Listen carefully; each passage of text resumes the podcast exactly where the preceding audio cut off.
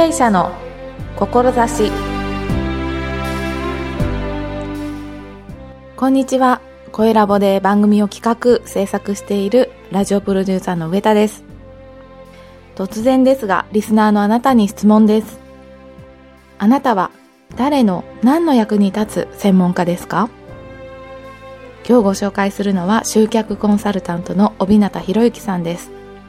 帯名さんは起業したばかりですとか今から起業したい方に向けて LINE アットでの集客方法をお伝えしながらその人が本当にやりたいことに向き合うお手伝いをされていますまずはインタビューをどうぞ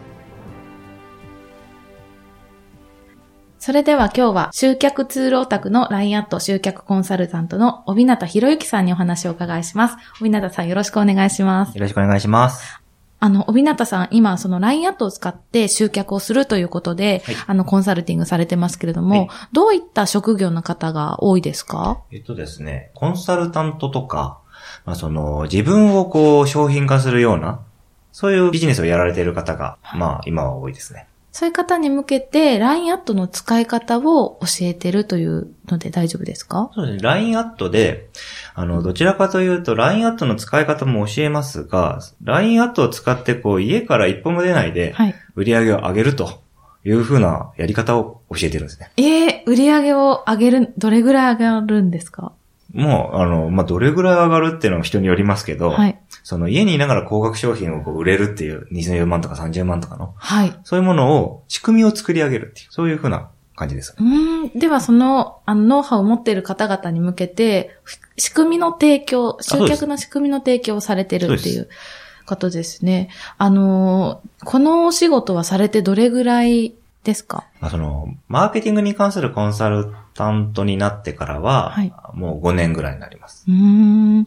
その始められたきっかけっていうのは何か？始めたきっかけは、えっと、もともとは僕建築系だったので、で、最後にサラリーマンで勤めた会社はニトリだったんですよ。うんで、ニトリで建築の部署にいたんですけど、はい。すごい、あの、業者が営業に来る。はい。で、ことごとく僕の心をつかまないんですよ。なんかまないつかまない。はいだからなんかこう、営業下手だなと思ってたんですね。はい。うん、こうもっとこっちのはい求めてるものをうん言ってくれたらいいのに、はいなんか向こうの話ばっか、提案ばっかで、うんなんかそれダメじゃないかなと思ったんで、なんかその辺を、なんかコンサルタントとしてコンサルできないかなっていう感じで、最初は会社を辞めて独立しましうーん。それで、それが4年前で、た。はい。で、えっ、と、コンサルタントを始められて、はい今も、そのコーチですとか、コンサルの方に向けても、そういった集客の仕方を提供している、はい、そうですとい。うことですけれども、あの、帯名さんが仕事をしている中でちょっと先に、あの、大切にされていることですとか、はいあの、どういった方に向けて、今のこの集客コンサルタントっていうのを提供しているのかっていうのをお伺いしてもよろしいですか？ターゲットというのはどういった方になりますか？ターゲットですか？はい。まずその集客のためのツールを導入してほしいなって思っている方は、はい。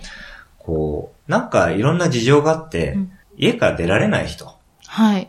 まあ出られないというか、まあ出にくい人、育児だったり、介護だったりとか、うんまあそういう人たちに、もう家にいながら売り上げを上げるような仕組みを提供できたら、はい。まあすごくその人たちが幸せになるなとはい。いうのが、まあまずあるんですね。はい。うんで、それで、まああとはその、その集客していく上で、はい。代行っていうのもあるんですよ。うんあの作業をはい代行して受けると。はい。まあそれも家に、家にいなきゃいけないはい人たちにこう発注することで、そういう人たちの仕事も生み出せる。うんそういう感じで、あのーまあ、その集客のツールとして提供したいという、そういうふうな思いはあるんですけれども、うんでもその集客のツールを提供しただけでは、あの、集客できないんですよね。はい。で、全然うまくいかなくて。はい。なので、一番大事だなって思ってるのは、はい。あなたは誰の、はい。どんな悩みを解決できる専門家なんですかっていうところを、はいやっぱ作っていくっていうのを大事にしてます。誰のどんな悩みを解決する専門家なのか。それって、どうやって自分で見つける人もいて、見つけにくい人もいて、はいどう、どこからそれって考えればいいんですかね？えっと、まず、はい。自分の過去の体験、はい。一番のお客さんが誰かっていう話にもなるんですけども、はいそれは基本的には一番あの分かりやすいのは過去の自分なんです。うん。過去の自分が乗り越えてきてるわけですよね、過去の自分から、はい今の自分っていうのは。はい。で、過去の自分と同じような感じの人っているんですよ。うん。うん。なので、そういう人の悩みをこう解決は、その人はできるんです。うーん乗り越えてるから。なんか、振り返ると乗り越えたことっていくつかあるじゃないですか。はその中でこれ、この専門家って決めるのってはいどうやって決めるとかあるんですか、えっと、それはやっぱり自分の中の、このじ、自分の人生がどんな人生なのかっていうことをすごく考える。はい。まあ、それ天命って言うんですけども、まあ、基本的には、その、これまで自分のこの人生においてよく起こるんだけど、はい。できるだけ避けたいなとうん。思っているようなところの裏側に隠れてます。うーん。おみなたさんで言うとどういうことですか？例えば自分の場合だと、あのーなんかよくすぐに、こう、なんか組織の代表とか責任者みたいなのにならされちゃう。うん。例えば小さい時だったら、学級委員とか、うん。生徒会役員とか、はい。まあそういう風なものにすぐ任命されちゃうんですよね。うん。なりたかったわけではなくそうなりたいと思ってないのに、はい多選でなってしまうと。うん。うん。そういう風なものがまあ、これまであった。うん。で、できれば避けたいなとはい。いうふうに思っていたんですね。はい。でも、ちょっとある人に質問されて、本当にやりたくないのかと。はい。本当はやりたいんじゃないのかと聞かれた時に、ちょっと考えたんですよね。うん。でそういう時に、こう、たまに学級委員を、こう、立候補する奴がはい。いるじゃないですか。はい。その時にちょっとね、残念に思う自分がいることの、そういう気持ちがあるってことも、こう、感じたんですよね。はい。で、それで、こう、その後本当はやりたい。はい。でもやりたくない。その後なぜやりたくないかっていううん。ところの、ちょっと考えていかなきゃならないですね。はい。で、それで、あの、質問をどんどんされていったんですけども、はい。うん。なんかこう、なぜあなたがやりたくないのかと。うんで、こう考えたときに、なんかこう、自分が、こう、その役割をやってるときに、こうはいみんなが、はい。こう、応援してくれないというか、うん。ついてきてくれない。はい学級委員とかだと先生の手先みたいなうん。感じになってしまって、なかなかこうみんなが動いてくれなくて、自分がすごい苦労するっていうような経験があるんですね。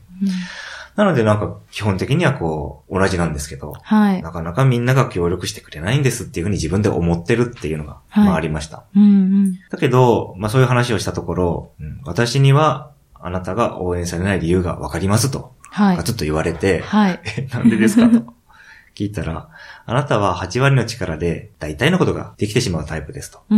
そうなると、人は8割の力でやってる人のことは応援しませんと。うん。人が応援するのは100%でやってる人です。はい。言われて、あなたは本気でやってないでしょって。言われたんですよね。はい。まあそれつくさーってきて。はい。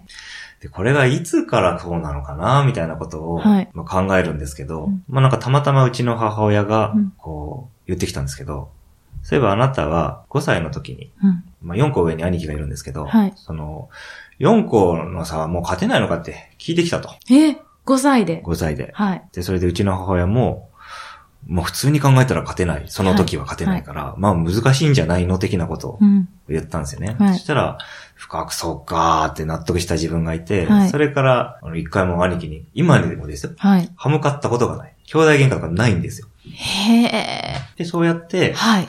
こう、なんかこう、自分としては、兄には、勝てないというか、兄に勝負を挑まないっていうような人生はい。が始まったんですよね。うんまあこれは兄だけじゃなくて、いろんなものでこう、勝負を実は挑んでこなくて、うーん。100%でやるのが怖いのか、はいやってダメだった時に耐えられないのかっていうのはちょっとわからないんですけども、なんかそういう風な人生をずーっと歩んできてるんですよね。はい。なので、こう自分が100%でこう打ち込めるものは何かっていうことを考えてこなかった。うん。小さい時は勉強だけしてればよかったし。はいっ。ていうので、やっぱ自分がこうやりたいことが何かっていうのがはい。わからない。うん。特にない。はい。みたいな感じで、まあ今まで生きてきたなっていうのをその時感じたんですよね。うん、うん、うん。でも、8割っていうのは自覚あったんですか？うん、なんかそつなくやってるってよく言われるし、うー。うんん焦ってても焦ってないよねって言われるし、ううん、ん。なんかそう、そういう感じに見えてんだなっていうのは分かってましたけど、うんうん。そこからじゃあちょっとこれを100%やってみようっていう風に、こう、車の運転で言うと、アクセルグーって今踏み込んでらっしゃる感じですか？そうですね。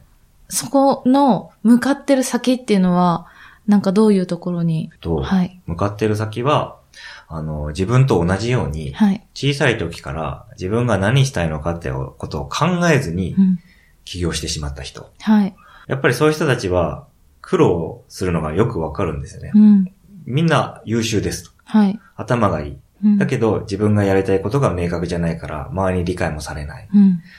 で、なかなか売れない。うん。で、器用なんで、その自分が何をしたいのかっていうところさえ、こう見つかれば、バンといけるはずなのに、はい。そこがないために苦労してると。う。うんそういう人はもう全力で助けたいなと。に思ってまやっぱり今情報もいろいろあったりとか、考える時間があったりとか、選択肢が多かったりとかで、自分が本当にやりたいことって言われると、なんだっけってなる人と、あれもこれもやりたいみたいな、こう、いっぱいある人といると思うんですけど、はいこれだっていう風に、こう、さっきも言ったアクセルギュンって踏めるものに出会える、なんていうかコツみたいのってありますか？それもうね、試すしかないです。ええ一個に決めなくていいってことですか？とりあえず一個にし、あの、一個選んで、はい。やるんですけど、やってダメなら次ですね。それをどんどん繰り返していかないと、いきなりバンタン見つからないと思います。一分の一じゃなくていいんですか？全然いいですよ。ええまず、はいこう、話してて、はいじゃあこれでやってみようかっていう話に、まあ、なった時に、はい。なんかこう、本当にやりたいと思いますかっていうのを聞くんですよ。はい。でそれで腹落ちしてたら、じゃあとりあえずやってみましょう。それ正解かもしれない。でもここで腹落ちしてないんだったら、はいい、や、なんかなみたいな感じになったら、うんそれ違うからやめましょうって。そうやって探していきますね。うーん。じゃあ、おびなたさんに会う人は、その、いっぱいいろんなことやってるけど、自分の中でまだこれって見つけてない方が相談すれば、一緒に考えながら、試しながら、ビジネスを進めていくことができる。あ、できますね。へえ。どうやったら皆さん、おびなたさんにこう、会えるというか、うん接点持てますかね？なんか LINE アットとか登録してもらったりとか、はいメールくれたりとか、お問い合わせをすればはい。はいこういう時間を設けて話を聞いたりとかそうですね。していただける。はい。ええきっとなんかね、授業をやりたいけれども、こう、まだ腹落ちしてない方とか、うん。いや、とりあえずやってるけれど、本当にこれが自分がやりたいことを先ほどおっしゃってた天命なのかっていうことに向き合ってない方もいらっしゃるかもしれないので、そういう方はぜひ、おびなたさんに一度会って、話をするだけでも、なんか違うなっていうふうに思いました。私はおびなたさんの話を聞いて、聞く前の自分と聞いた後の自分では、すごく違うなってこと短時間でも体感覚として今すごくあるのでぜひなんかこういった感覚を皆さんに味わっていただければなというふうに。今思ってます。はい。で、最後に、おみなたさんが今後やりたいことですとか、こういう世界になったらいいな、みたいな、はいそういったあの展望といいますか、そういったところを聞かせていただけますか、あ、はい。えっと、僕は日本人は優秀だと思ってるんです。はい。だけど、なんかこう、くすぶってるなっていうのをすごい感じてるんですね。うんでも一方で、やっぱりユダヤ人っていうのは、あの、人数少ないのに優秀な人が多いというふうに、まあそれ事実じゃないですか。はい。なのでこう今ですね、日本人ユダヤ人化計画っていうのを勝手に考えてまして、はい。それは何かっていうと、ユダヤ人は小さいうちから自分が何をしたいのかってことを、こう考えてる。民族なんですねね。なので、日本人も小さい時から自分は何したいのかなっていうのをこう考える。そういうふうな、あの、まあ、習慣というか、はい。なんかそういうのを身につけられるような、まあ、形はどうなるかわかんないですけど、まあ、学校なのか、い何なのかわからないですけど、なんかそういうふうなものをなんか作りたいなと思ってます。うん、小さい時から自分の天命に向き合う場所っていうのを作っていかれるってことですね。なんかそうしたらもう日本ももっとハッピーになるような、こう国の雰囲気も上がるようなうん感じがしてちょっと楽しみだなというふうに思いました。はい。はい。今日は帯名さんにお話を伺いました。ありがとうございましたあり。がとうございます。いかがでしたでしょうか？あの、帯名さん、一見クールなんですけれども、とても熱い情熱を持っていらっしゃいました。過去の自分のように、そつなく何でもこなせる方、あの人は何やってるの？という方を救いたいというふうにおっしゃっていて、その方にとって本当にやりたいことは何なのか、その方の使命は何なのか、一緒に考えてビジネスを固めるお手伝いをされています。とても印象的だったのは、帯名さんの天命を聞いた時に、光の場を作るために戦うとおっしゃっていました。そして戦う相手は誰なのかというと、ご自身で、しかも100%で戦うとおっしゃっていたのが、これまでの帯名さんをこう超えていらっしゃるような気がして、覚悟を感じましたし、コンサルという仕事、そのクライアントの方への愛を感じました。帯名さん、ありがとうございました。この番組経営者の志ではこのように経営者の方の中にある強い思いですとか情熱そして信念をお伺いしていますこの番組であなたの思いを語ってみませんか？詳しくは声ラボのホームページからお問い合わせください。それではまた次回。さようなら。